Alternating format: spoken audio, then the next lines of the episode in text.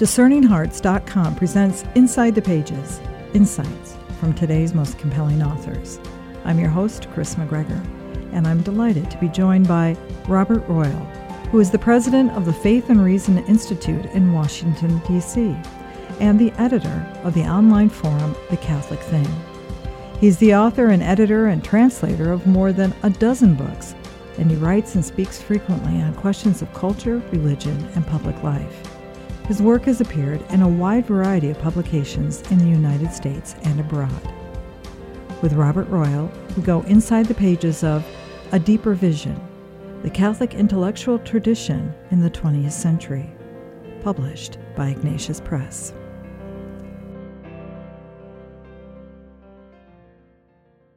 Robert, thank you so much for joining me. Uh, it's a pleasure absolutely fantastic book. What I found so fascinating about it is that it explores that Catholic intellectual tradition in a way that extraordinarily engaging and informative. It's so necessary, isn't it? Yeah, I'm glad you mentioned that because one of my main concerns in writing this was to try to provide not scholars, I mean scholars work into the the areas that I deal with like philosophy or theology, scripture, literature but I wanted to provide a kind of an overall arc so that the you know the average educated Catholic can read this.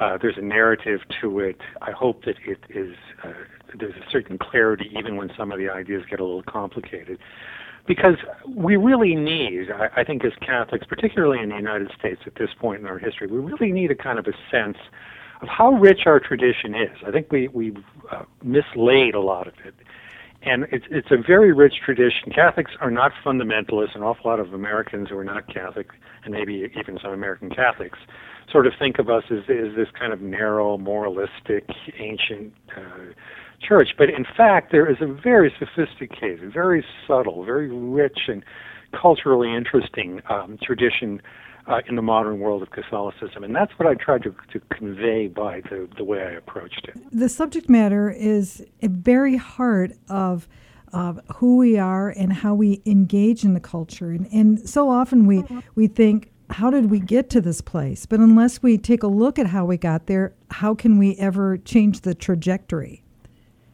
Right. That's I qu- actually quote Aristotle right at the beginning, and he says, you know, sometimes people say, "Why are you bothering looking what other people said?" Well, you, you don't know what the questions are, and you don't know what needs to be done unless you know um, why it is there's, there's certain ideas developed in a certain direction.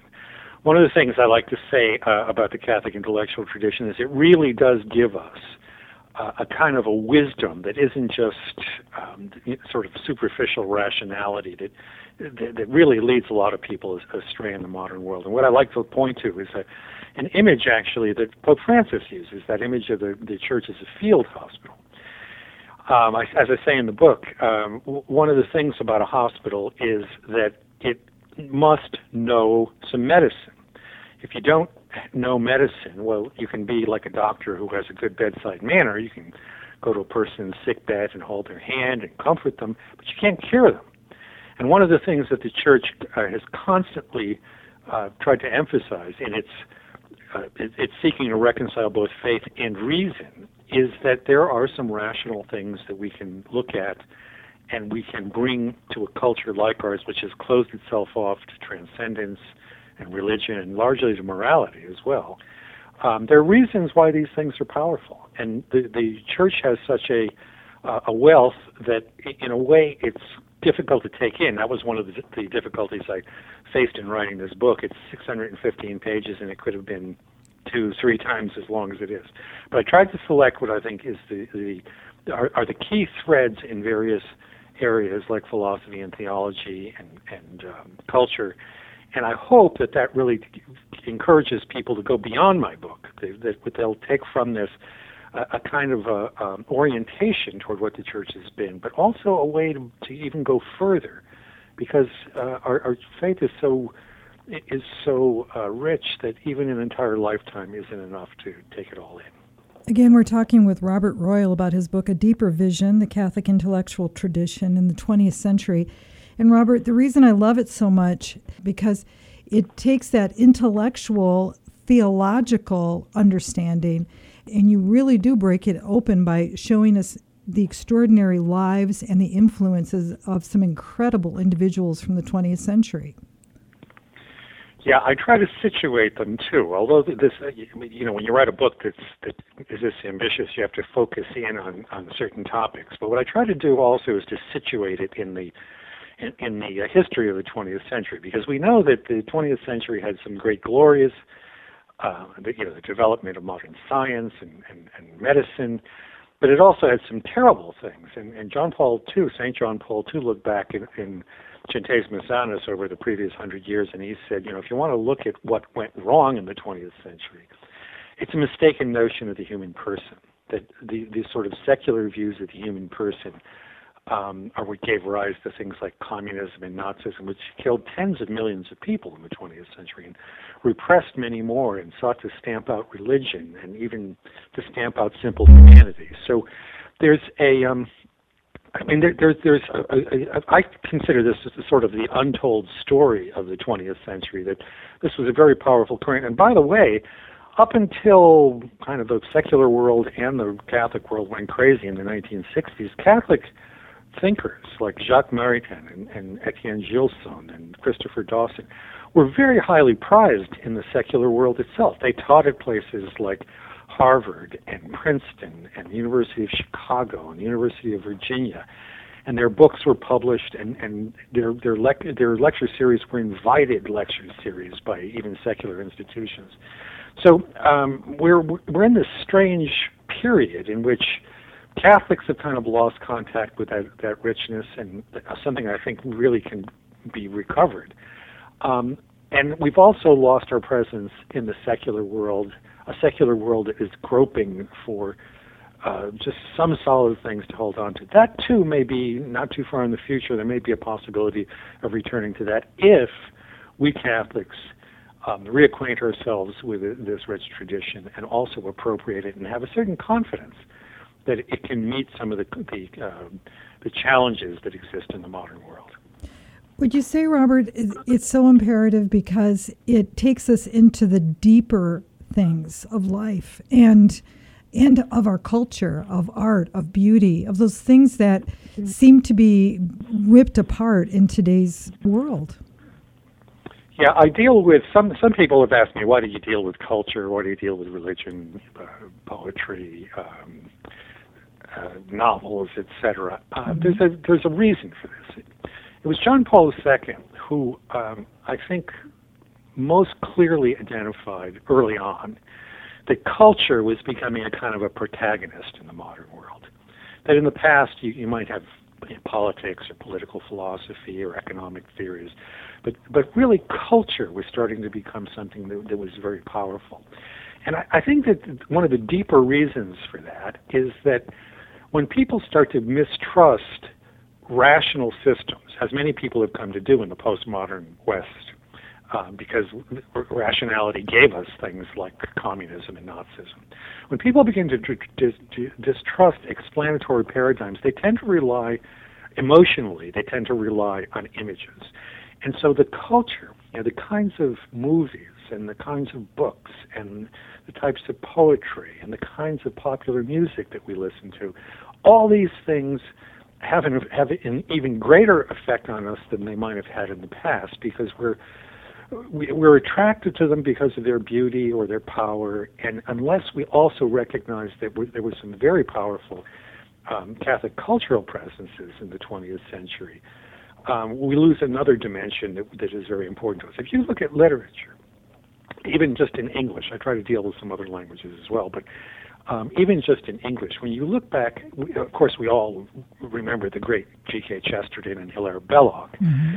But if you look at the, the number of people in um, England alone, say, Evelyn Waugh and Graham Greene and, and others like that, who just had a profound sense of human sinfulness, of good and evil in the world, of things being worked out, and you know, presented in a, in a very accessible narrative kind of fashion. Um, this, this is a, a, treasure that we really have to look back to. The title of my book, A Deeper Vision, is actually altered a little bit. The Ignatius Press thought the the, the, uh, the marketing people there thought it was a little too weird what I wanted to do, but the title I really wanted to use was deep down things, and that's a line Mm. from uh, Gerard Manley Hopkins' great poem "God's Grandeur" that that ends. And for all this, in other words, in, in spite of everything that, that human beings do, uh, there lives the dearest freshness deep down things. So you know the, the, the, the spring of grace, the spring of beauty, the, the spring of goodness um, is still there. It's it's it's something we have to look towards, rediscover, and then appropriate. Yeah, it really calls us when you when you use that that particular paradigm. It it calls us to it, encounter thought in a much richer way. Our culture right now, particularly in the West, everything is so surface and it's so soundbite and it's so quick that we've lost just the pondering nature of what it is to encounter beauty. Yeah, and, and I think that this is one thing that Catholics in particular bring to the religious uh, side of America and the world because we really do believe in the, the value of faith and reason. We believe that reason is a God given uh, power that is part of our souls. And, and so, therefore, that, that power itself also has to be brought to bear in the situations that we find ourselves. I, I have, uh, I occasionally will teach. Um, uh, philosophy for theology to Catholic students, and many of them tell me that that at, at, the end, I mean, what I try to do with them is to to get them to see that that reason can be used in a way that's helpful to the faith, and it is perfectly legitimate, even in secular terms, the way that that we try to reason. But many of them will say to me at the end of the course, you know, I was terrified to do this because I'd always thought that philosophy would upset my faith. And I do try to upset them a little bit when I teach, mm-hmm. uh, because I want them to think how it is that reason really functions. You don't just quote the Bible, you don't just quote the Catechism. You know, as, as wonderful as these sources are for us, we have to be able to talk also uh, in, a, in a more sort of discursive way about what the faith has brought to us. And um, I don't know of any other institution in the world today, other than the Catholic Church, that's able to keep um, that type of, of deep living reason. I mean, a reason that really applies and, and it is really wise in the way that it, it begins to look at the, the kinds of things that confront us as human beings. There's no other tradition uh, in the world that, that does this, and ours is not only rich; it's the it's the longest living cultural tradition that, that exists in the world. Isn't it true that because it, it does go deep, it does anchor us, so that when things start shaking all around us, and we have, as we live through the 20th century, uh, amongst many, it it allows us to survive because we're not taken off the moors. It, it's when it remains surface that's when we really get cut adrift, don't we? Yeah. You know, I, I start the, the book, uh, as you know, uh, with an anecdote about Jacques Maritain, who was one, certainly one of the greatest and probably the most influential Catholic philosopher in the 20th century. Mm-hmm. He and his future wife, uh, Raïssa Oumançoff, who was a, a Jewish woman uh, who uh, had come with her family from Russia, they'd fled Russia and they were living in Paris.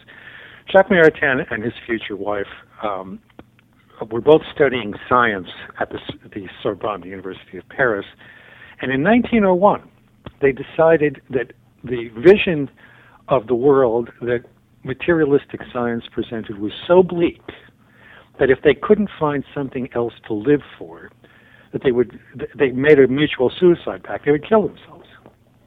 And surprisingly, this comes back again and again in the 20th century to people who are converts or people who are reverts. That what they find is they need a deeper um, sense of human life to, to, begin with. I mean, to be able to continue to go on living, but also they, they need a, a deeper sense that that human life fits somewhere in, in the larger story of the world. It isn't just some sort of made up consolation uh, that we have created for ourselves, uh, uh, sort of in isolation from this cold, dark world. So it's amazing that that uh, many converts, and, and the same is true even today, many converts though, during the course of the 20th century recognize perhaps even more, in a more vivid way than most Catholics do, how life giving this deeper vision is. That, that, that if you're you find yourself unsettled by sort of superficially what's going on in the world, and who doesn't these, these days feel that that uh, lack of being settled? that the, the answer for that is not to turn away from it or to, to deny it, but it's to, to really go deeper and to understand that there is something else, there's something more solid that never goes away because it's the, the nature of reality, the true nature of reality, the, the Holy Trinity, the community of persons that we believe is the deepest reality in, in, in existence. That never goes away and it never turns away from us. In the book, A Deeper Vision, the Catholic Intellectual Tradition in the 20th Century, you really highlight for us four persons in particular who were, can we say that really some of the standout theologians of the 20th century, I mean, amongst many other giants, but the four, uh, when we're talking about Rahner, von Balthasar, uh, St. John Paul II, and Pope Benedict XVI. It's important for us to know them and to know them well, isn't it? Yeah. Yeah, I mean, insofar as you you can pursue uh, some of those uh, writers, I also think that Henri de Lubac is a very uh, interesting figure. There are a few others as well, but mm-hmm. you you, uh, you really get a sense with them that you're dealing with world class thinkers who can hold their own with an, anyone. And particularly, I, I would point out in particular, I'm a great lover of John Paul II, but I, I think that perhaps the the greatest Catholic thinker of the 20th century, and the greatest, maybe the greatest thinker alive right at the moment is Joseph Ratzinger, mm-hmm. Pope Benedict XVI. Mm-hmm. If you look back at his his life when he was in his 30s, and he was one of the periti, he was uh, he was sort of an advisor um, to one of the cardinals who attended Vatican II. Even in his 30s, there was a wisdom and a penetration uh, in Joseph Ratzinger that I think is just rare. It's it's so rare that this is a personal story, but I was once uh, in a session with my spiritual advisor, and he said, "Okay, you've been working on this book for so long.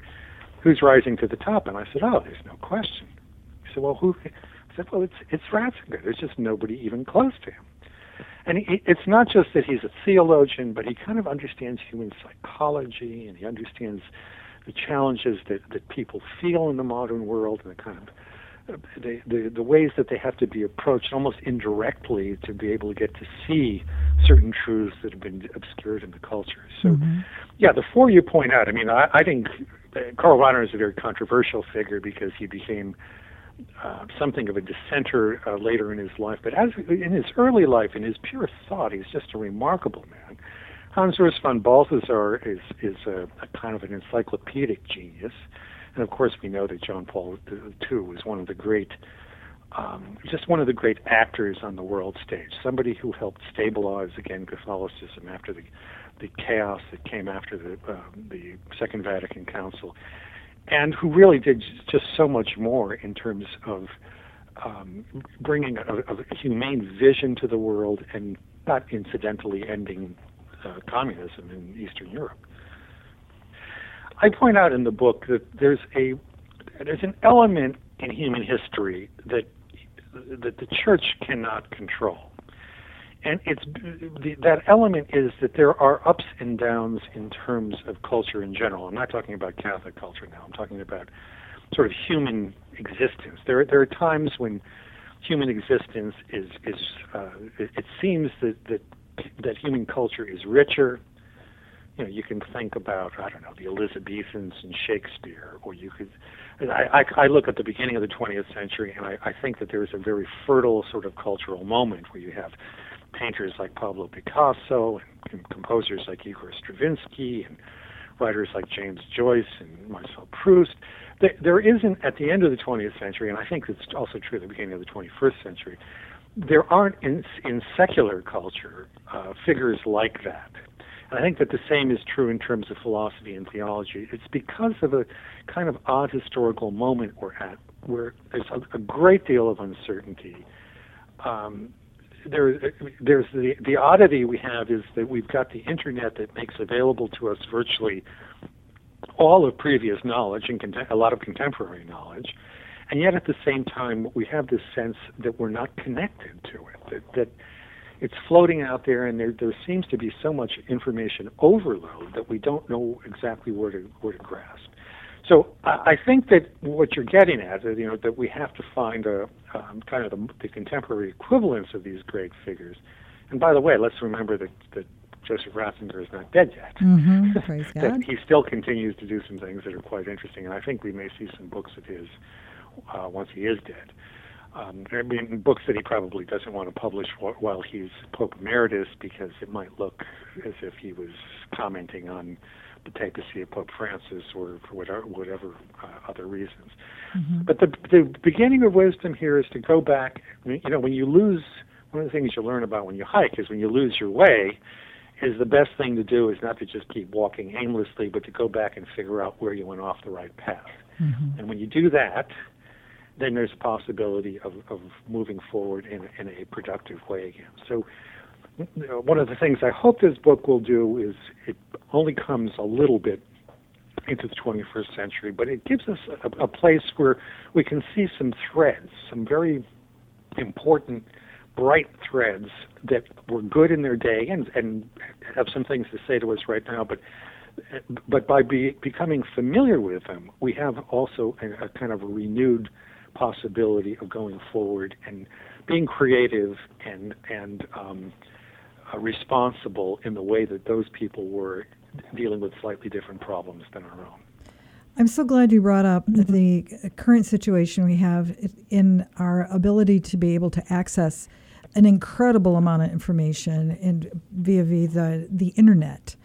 And for many out there, that, that access to the information is not necessarily always guided by those who have the type of, uh, how do I want to say this, a, a scope or a breadth of scholarship that can help us. Now, while it's good that we have access to it, it, there is a danger, isn't there? In and I'm going to I'll use the language. It's almost uh, would-be theologians, those who maybe know how to use the medium, but they're not necessarily at, at a point where they can really be great communicators of such depth.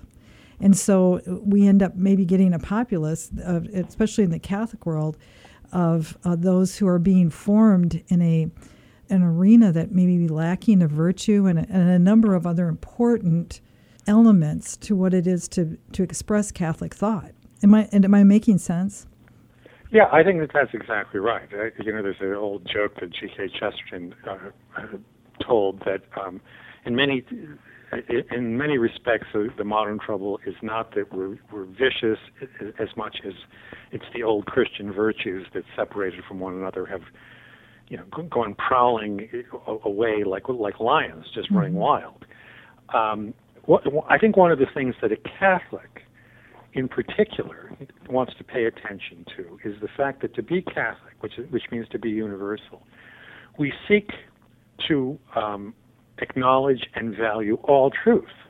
So you can go on the, the internet and find some crazy, you know, allegedly Catholic argument mm-hmm. that that has an element of Catholic truth in it, but it's just one element. It it isn't embedded in that larger texture of understanding human God and and and man and and the world that the church alone has been able to produce over 2,000 years. I mean, we've absorbed Greek philosophy and you know Roman law and medieval insights, the Renaissance. You just you just look back. There, there's a tremendously rich tradition here that that tends to get a balance better. And and if anyone's listening to this and wants some advice, I mean, I would say that when you you see some allegedly Catholic idea, some allegedly modern Catholic idea, think about it for a second in Catholic terms. Is this really reflective of, of balanced truth? or is it what we used to call a heresy? Now, heresy doesn't just simply mean that somebody has different ideas than we do.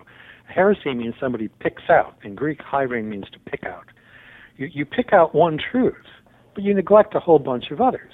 So, you know, if you look at the question, let's take a typical modern example of freedom.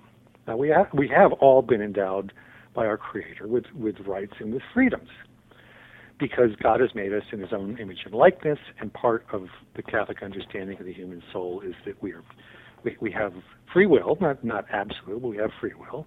We have the, an intellect that enables us to to see the truth and then to try to follow the truth. Well, if you if you if you take that the way I just described it, it has certain balances. You're within the context of what God has created.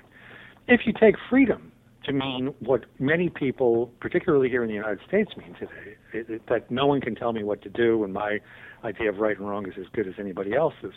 Well, this is to pick out that, that one Catholic truth that human beings are free and to make it into a type of idol that destroys other truths, that we exist in an order and we ourselves are made in a way that God Himself intended to be um, to be respected and, and to be uh, to be um, nourished in, in a certain way. So, you know, the, these great modern ideas of freedom and rights and, and um, uh, human dignity, these, these are all portions of the truth.